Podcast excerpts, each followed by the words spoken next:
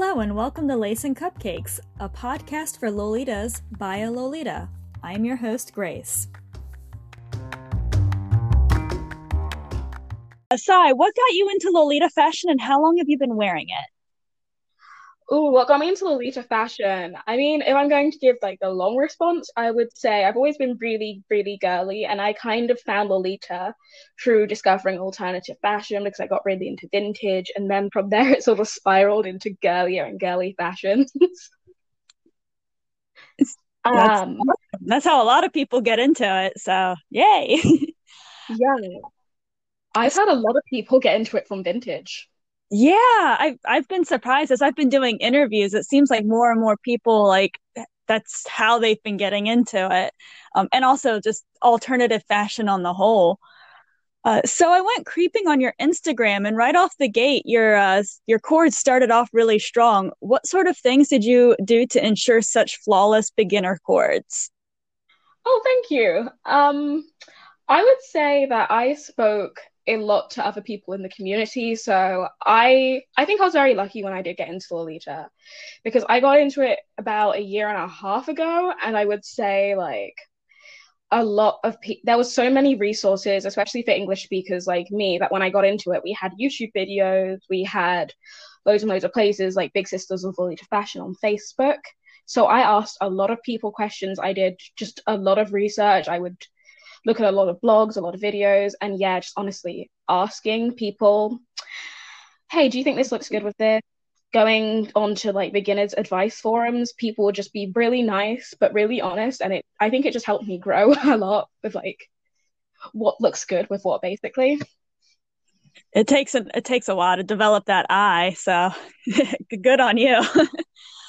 um, so it's obvious you put a lot of thoughts into most of your coordinates, the exceptions being more casual ones, but I think that goes for all of us.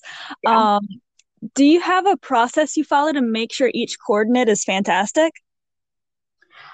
Yeah, I would say I do have a bit of a process with coordinates, but it's a bit I usually try not to take it too seriously because at the end of the day, I think we all have that thing where we look at a coord and think, if I had this type of wig or if I had this type of thing that I don't have, like you always think of ways to make it better. So I try mm-hmm. not to be like too strict, but typically I start with my main piece and then go with accessories because for me, accessorizing is a really big part of it. I love wearing things like animal ears. I have a little have bunny ears that I really love to wear with loads of coords. So I usually start with my main piece, then go on with my accessories, and then I sort of just plan around that because I'm very big on accessories. I love I love the bling.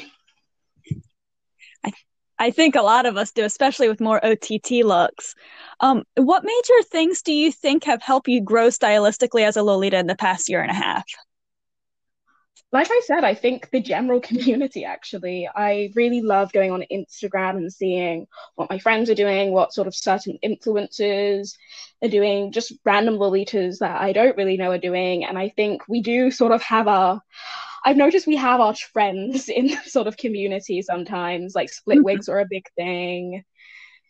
Then I remember when BB and Deco really sort of loads of people want to BB and Deco. So I sort of look at other people's stuff and I sort of combine it with things I like as well. So I have certain themes that I like. I really like princessy themes and I like a lot of pink. So it's just kind of a mashup of what I like mixed with other people and just inspiration from everywhere really. Even like I said, a lot of vintage blogs inspire me. So sometimes I still use those as like references today for some Lolita looks.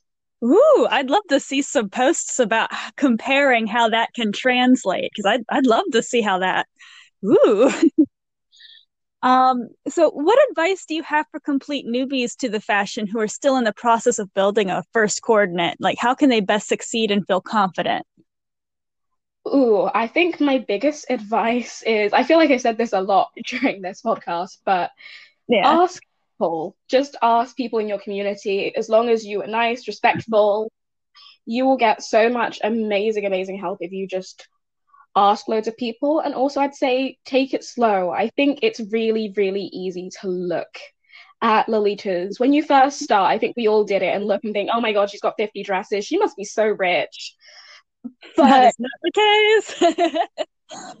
Yeah, I think it's so easy. I remember when I first started, I used to look at people like Milky Fawn and stuff and think, oh my God, this person has so many dresses. But it's good to just remind yourself that it's okay to start slowly. And when you speak to a lot of Lolitas, you actually realize so many of us started with our one bodyline blouse, our one JSK, and usually a not too good petticoat, and we sort of built from there. So don't feel don't feel bad for starting out and don't sort of compare yourself to people who've been doing it for years.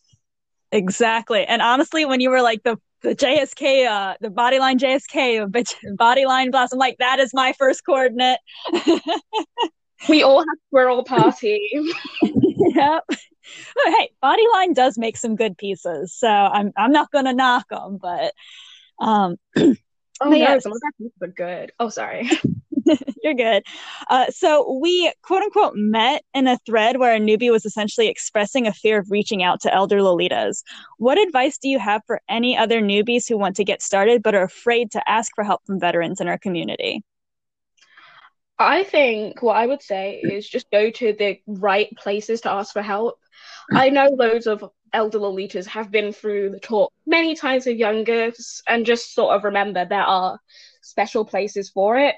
So I really like Amino. I find there was a really amazing beginners chat that really helped me out. I would say that was the biggest place.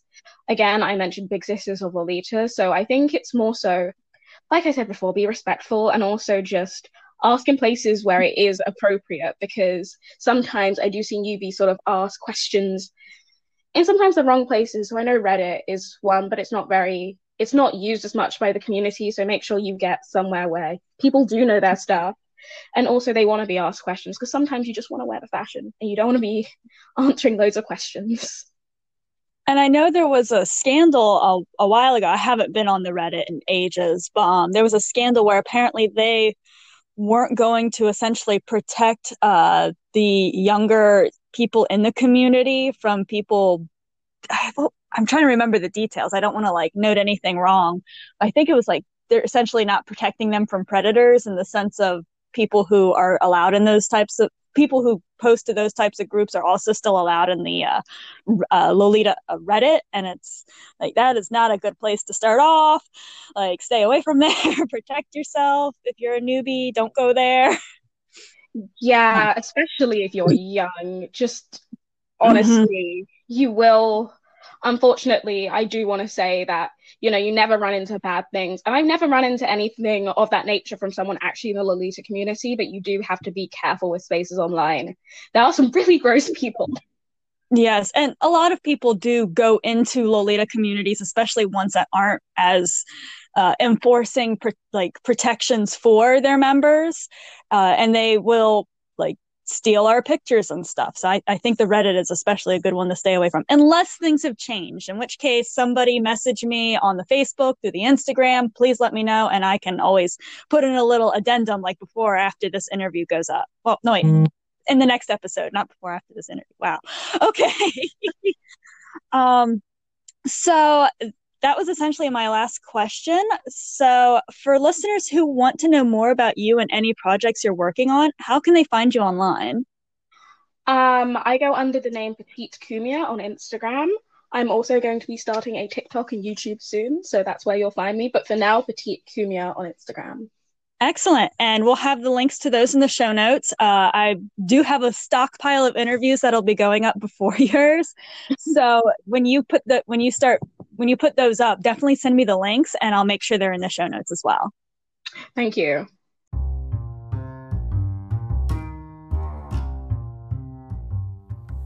Thank you for listening to Lace and Cupcakes. If you enjoyed today's episode, I would love it if you would rate and review the podcast on your podcatcher of choice. If you'd like to get in touch, you can find the show on Instagram at Lace and Cupcakes Pod and on Facebook at Lace and Cupcakes Podcast. See you next time.